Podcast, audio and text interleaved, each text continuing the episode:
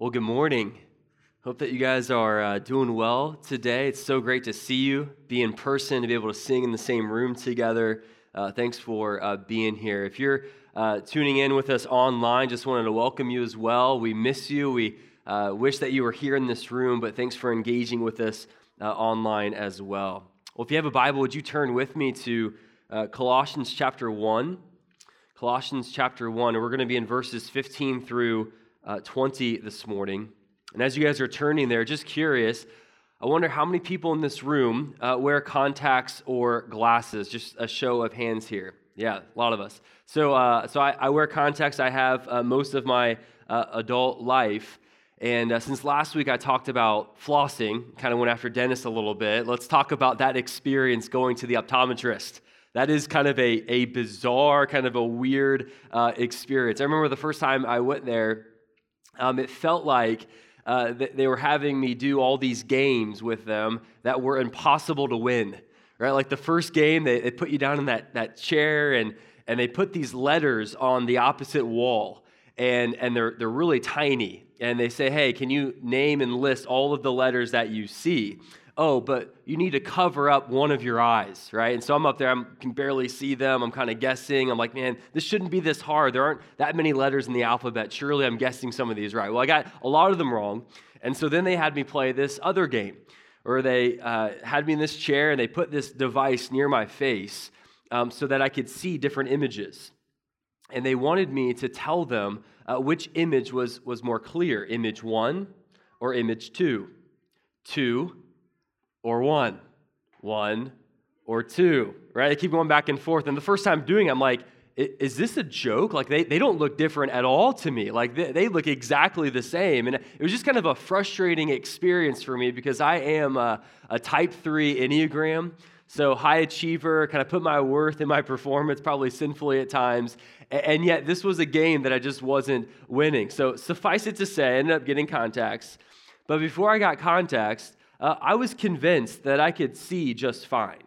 Like I could see just about everything that I needed to see. And yet, what led me to getting contacts was, uh, was through a conversation I had with my brother. My brother got contacts before I did. And I said, Man, I, I thought you could see just fine. He said, Well, I did too. Uh, but let me ask you, Chris, let me point something out. You tell me what you see. I said, Okay. And he points to the ground. He's like, What, what do you see there? And I, I said, Well, I see grass.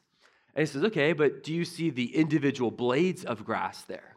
And I said, Well, no, I don't. He pointed out something else in the distance. He says, What do you see back there? I said, Oh, I see a tree. And he says, Yeah, but do you see like the individual branches on that tree? And I said, No, I don't. And I realized something in that conversation and, and through the process of getting contacts that you can see something, but not really see something. See, I ended up getting contacts and I'll never forget seeing the individual blades of grass. I remember shooting my first basketball and really seeing the rim. I remember driving and seeing billboards and signs from a far out distance. See, I wasn't just seeing, I was really seeing. My vision was corrected. See, the reality is is that you and I, we face the same challenge spiritually, where we can settle for just seeing Jesus but not really seeing Jesus. And I've been praying all week that perhaps someone in this room, maybe someone who's listening online, might have a similar experience where perhaps you're convinced that you can see Jesus just fine, but in reality, you're spiritually squinting. And I'm praying that you have like this moment in the service here where you say in your heart, I can really see Jesus. Not just the idea of Jesus, not just a, a blurry image of Jesus, but through the power of the Holy Spirit in Colossians 1 this morning, that you would say, I can see Jesus with 2020 spiritual vision.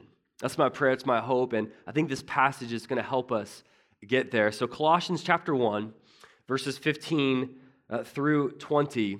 And as I read God's word this morning, I'm actually going to change out the pronouns here, and I'm just going to insert the name of Jesus because that's what they refer to.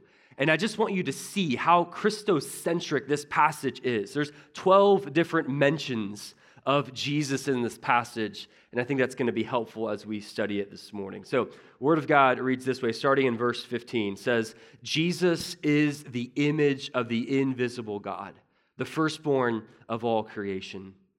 For by Jesus all things were created in heaven and on earth, visible and invisible, whether thrones or dominions or rulers or authorities. All things were created through Jesus and for Jesus. And Jesus is before all things. And in Jesus, all things hold together. And Jesus is the head of the body, the church. Jesus is the beginning, the firstborn from the dead, that in everything Jesus might be preeminent.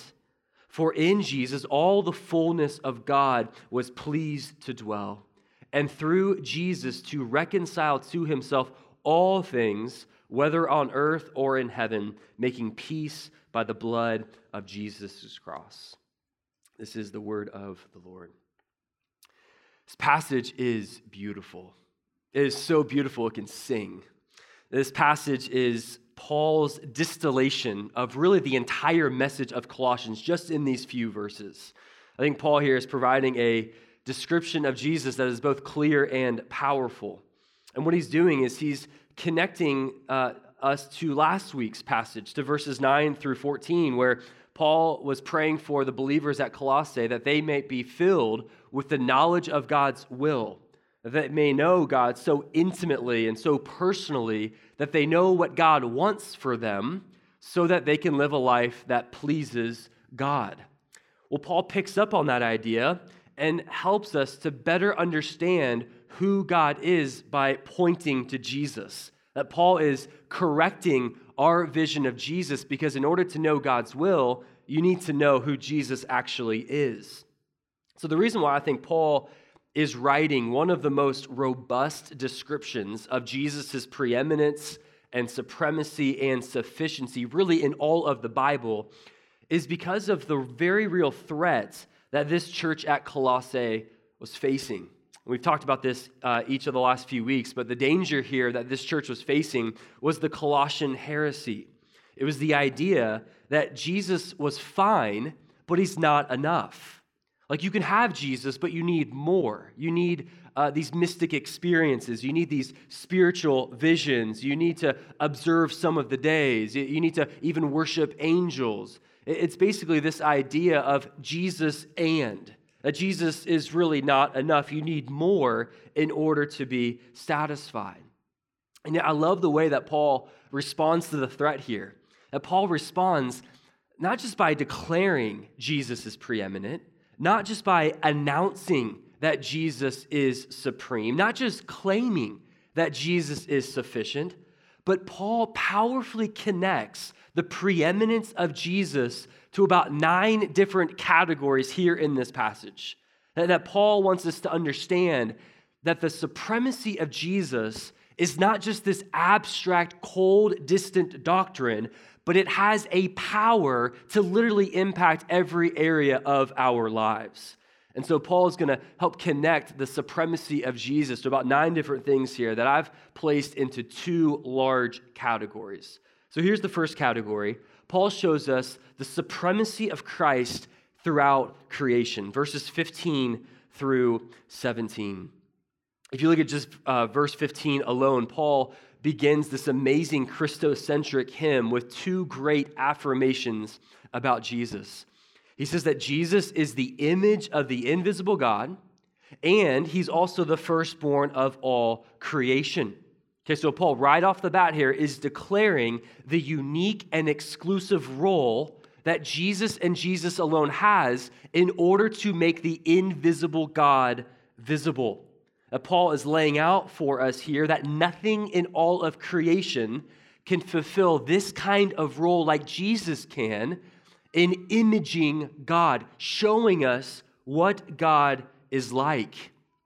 One commentary described it this way F.F. F. Bruce.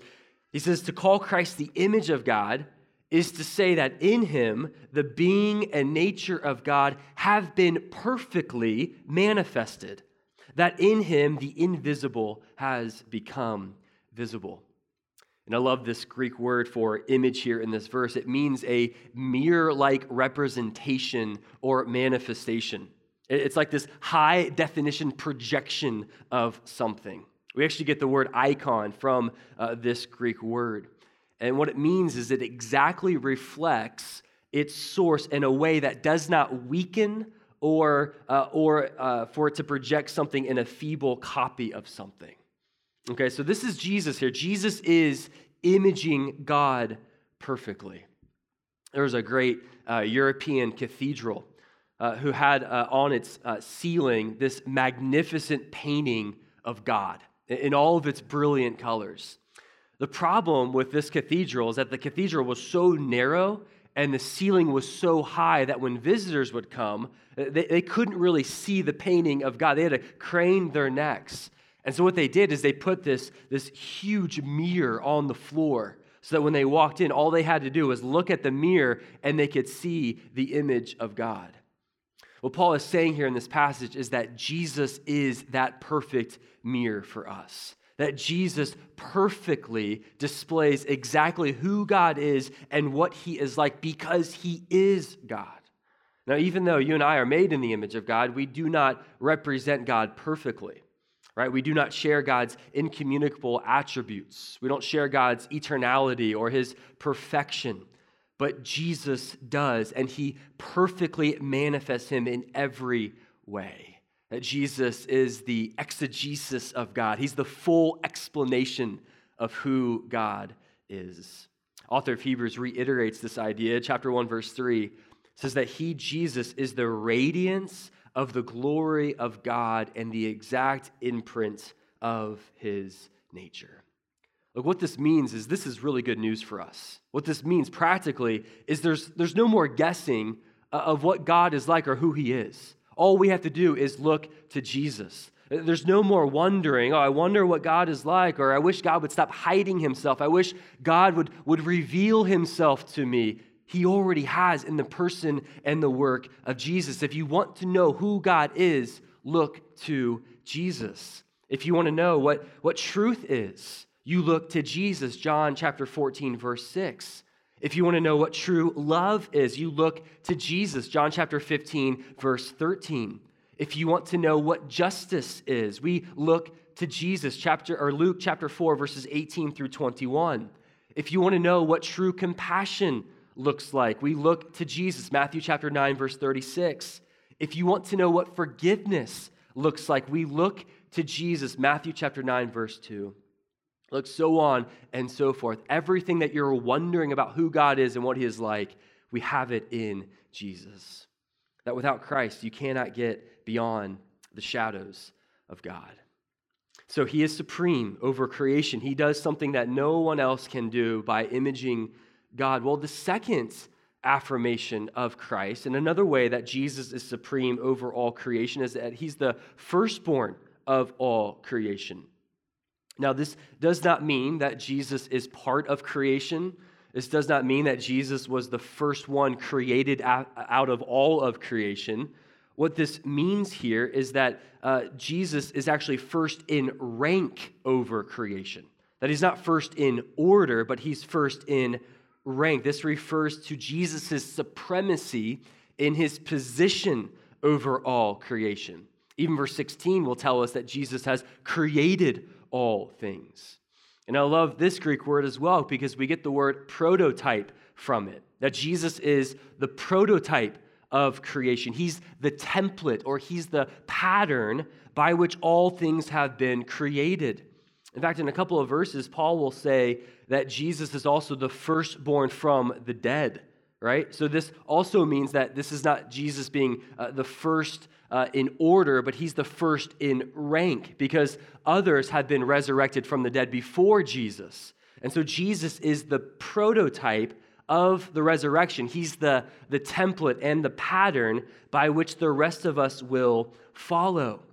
Well, Paul continues. He doesn't stop there. Remember, he's trying to, to correct our vision of Jesus. And he continues on in verse 16 by showing us that Jesus is the source of all creation. Look at verse 16 with me. It says, For by him all things were created in heaven and on earth, visible and invisible whether thrones or dominions or rulers or authorities, all things were created through him and for him. Like Jesus is the creator over all things. John 1 affirms this as well by saying, In the beginning was the Word, and the Word was with God, and the Word was God. That He was in the beginning with God. And all things were made by Him, and without Him was not anything made that was made. Look, who, who has painted the sky in all of its beauty and brilliance? It's Jesus. Who has flung every star and planet into the universe. It's Jesus who has scooped out the deep oceans. It's Jesus who, who stacks all of the mountains up. It is Jesus. Look, who's created you? Who's created me? Who's created every living thing? It is Jesus. In fact, if everything that's been created, if it had a label on it, it would have this phrase made by King Jesus. Jesus is supreme over all creation. But not only that, not only has everything been created by Jesus, it's also been created through Jesus. Notice the prepositions there. Jesus is not only the source of creation, he's also the agent of creation. That Jesus has created the physical world, everything that we see, but also the spiritual world, even the invisible world, the spiritual rulers and the authorities and the satanic and angelic beings, and they all submit to King Jesus. Uh, just as every star submits to Jesus, just as every raindrop submits to Jesus, every setting of the sun submits to Jesus, so too every angelic and satanic being obeys his voice. Look, this is really the theme and the summary of Colossians, what Paul wants us to understand is that seeing the supremacy of our Savior leads to us submitting to our Savior in all things. See, when we understand the intricacies of Jesus' power over creation, both in the minute detail of what we see under a microscope and the vastness of what we see through a telescope, it should fill us with praise. That we're filled with this awe of who Jesus is that leads us to submitting and surrendering ourselves to Jesus in all things. Look, are you seeing Jesus this morning? Are you really seeing him high and lifted up, the creator of all creation that's been created through him and by him? But not only that, Paul continues and he says that Jesus is actually the goal of creation at the end of verse 16 that all of creation was made for him. So, by him, through him, for him. In other words, the glory of Christ is the goal of the created world.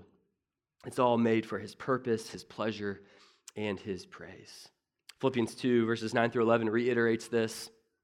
It says, Therefore, God has highly exalted him and bestowed on him the name that is above every name so that at the name of Jesus, every knee should bow in heaven and on earth and under the earth, and every tongue confess that Jesus Christ is Lord to the glory of God the Father.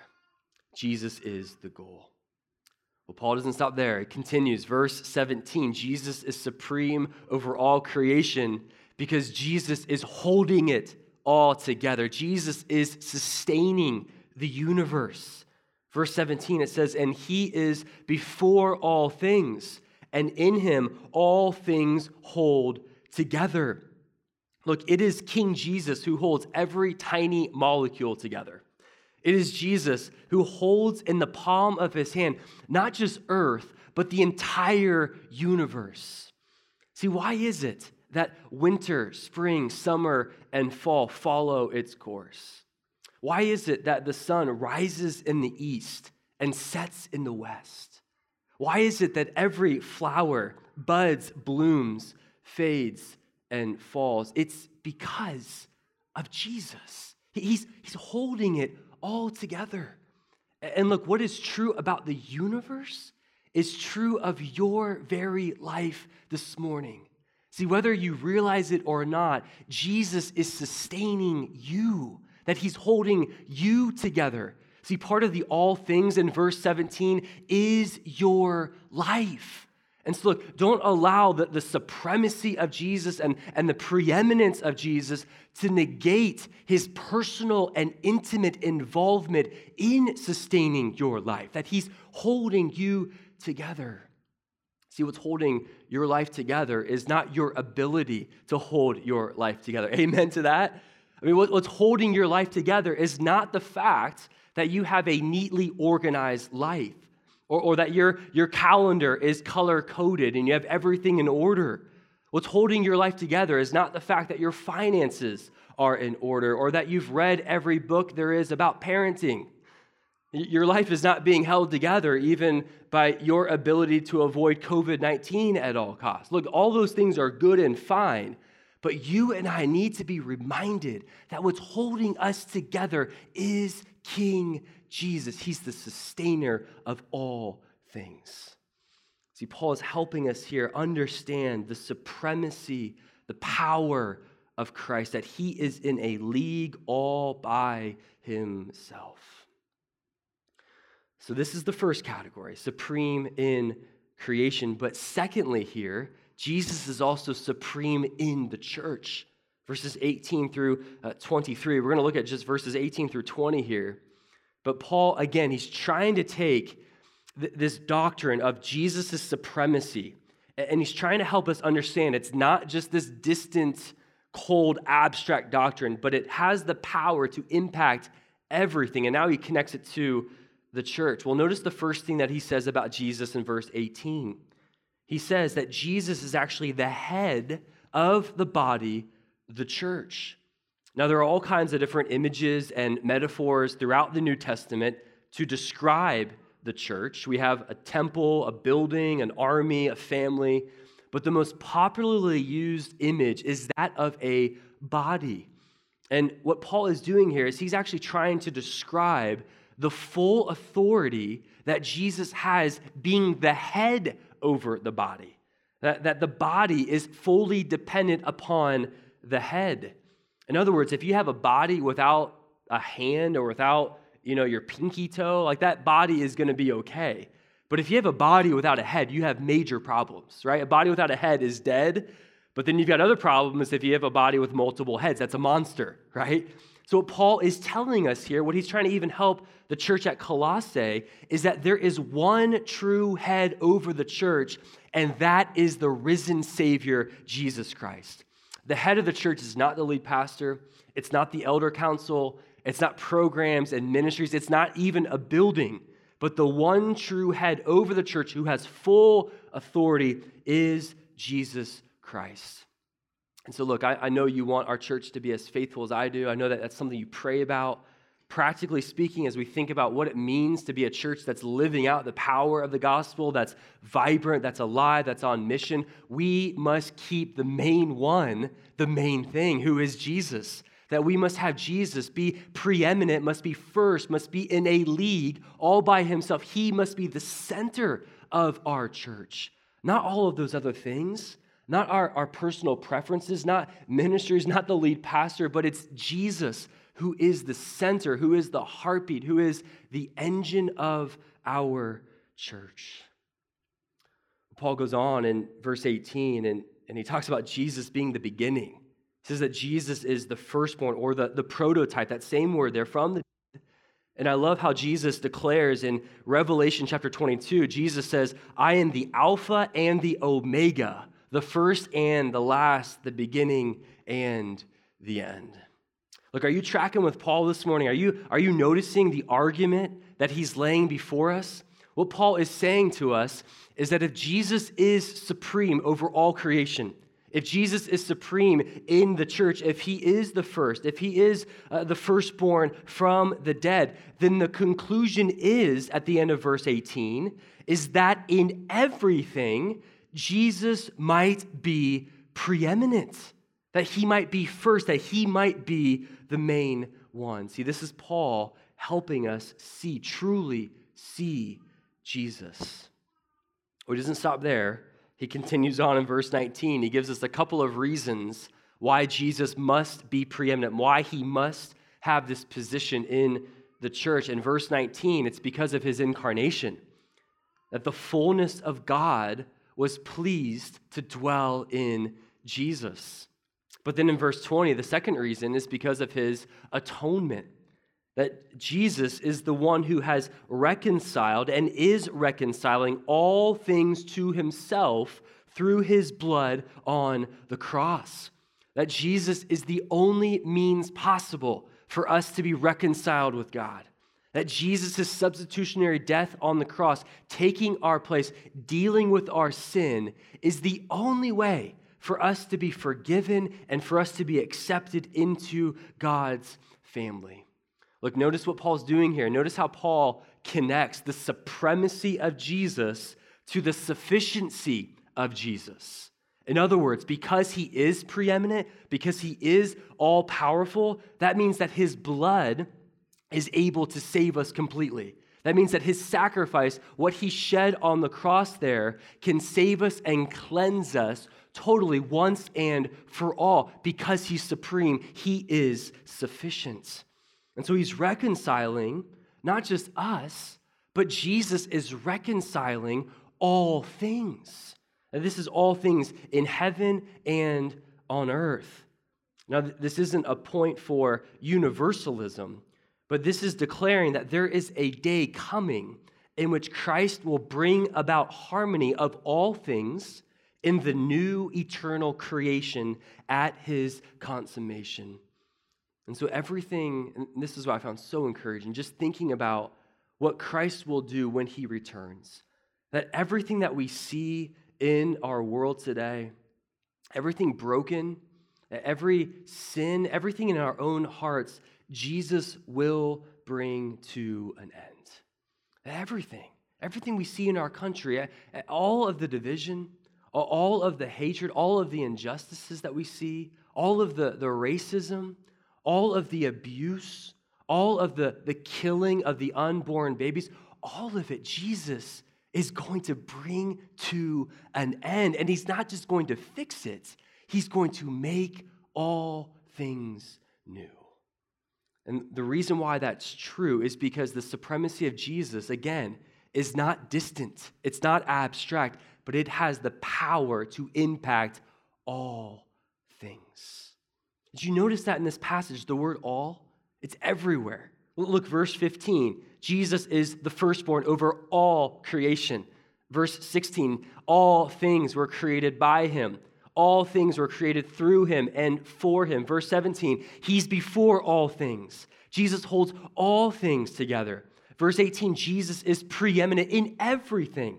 Verse 19. All the fullness of God was pleased to dwell in him.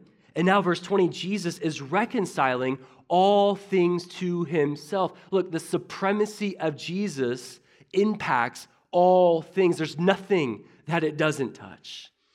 And so, look, as I close this morning, I wonder what, what is Paul's point in this passage? What is Paul trying to say to us? I think what Paul is trying to say is that if this is who Christ really is, then you and I, we don't make Jesus preeminent. We don't make him supreme. Jesus already is. And so the question is, is are you orienting your life around the preeminence and the supremacy of Jesus? Or are you living by the most tragic illusion in the world, and that is that Jesus isn't preeminent, you're actually preeminent. That you're actually the center of the universe and everything revolves around you. See, Jesus is preeminent. We need to then structure our lives, every arena around the supremacy uh, of Christ. And so, look, are you the center of your marriage or is Jesus? Are you the center of, of your parenting or is Jesus? Are you the center of your, of your friendships, of, of your work, of, of how you think about trials and suffering and, and on and on? Or is Jesus at the center? Is he the one who is preeminent? See, again, seeing the supremacy of our Savior should lead to our submission to our Savior in all things. See, seeing Jesus leads to submitting to him in all things. And taking that, seeing Him, will impact every area, impact our desires, it'll impact our obedience, It'll impact how we spend our time, how we use our money, how we use the gifts that God has given us. Look, is Jesus the preeminent one in your life? Love this quote by J.C. Ryle talking about the intimacy that we can have with Jesus. He says that you'll never grow as a Christian until you develop a personal intimacy with the Lord Jesus, until you deal with him as you would a best friend. You turn to him first in every need, consult him at every step, talk to him about all your difficulties, spread before him all your sorrows, allow him to, to share in all your joys. Do all things as in his sight, to go through every day leaning on him. Look, I know you want that intimacy with Jesus. I want that intimacy with Jesus. But you'll never develop true intimacy with Jesus unless you see him for who he really is in all of his glory and his matchless supremacy in his preeminence. It's like, do you see Jesus this morning? Do you really see him? Let's pray together. God, we praise you and glory, we thank you that we can see Jesus not because of our own power, our own ability, but because of your work in the Holy Spirit in our lives. God, we pray that you continue to give us spiritual eyes to see the beauty, the matchless power of King Jesus. God, I pray that you'd give us wisdom to know how to connect the preeminence of Jesus to our lives practically. God, I pray that we would live lives that are pointing, that are showcasing the glory of Christ and how we live. We pray that you'd help us to do that in Jesus' name. Amen.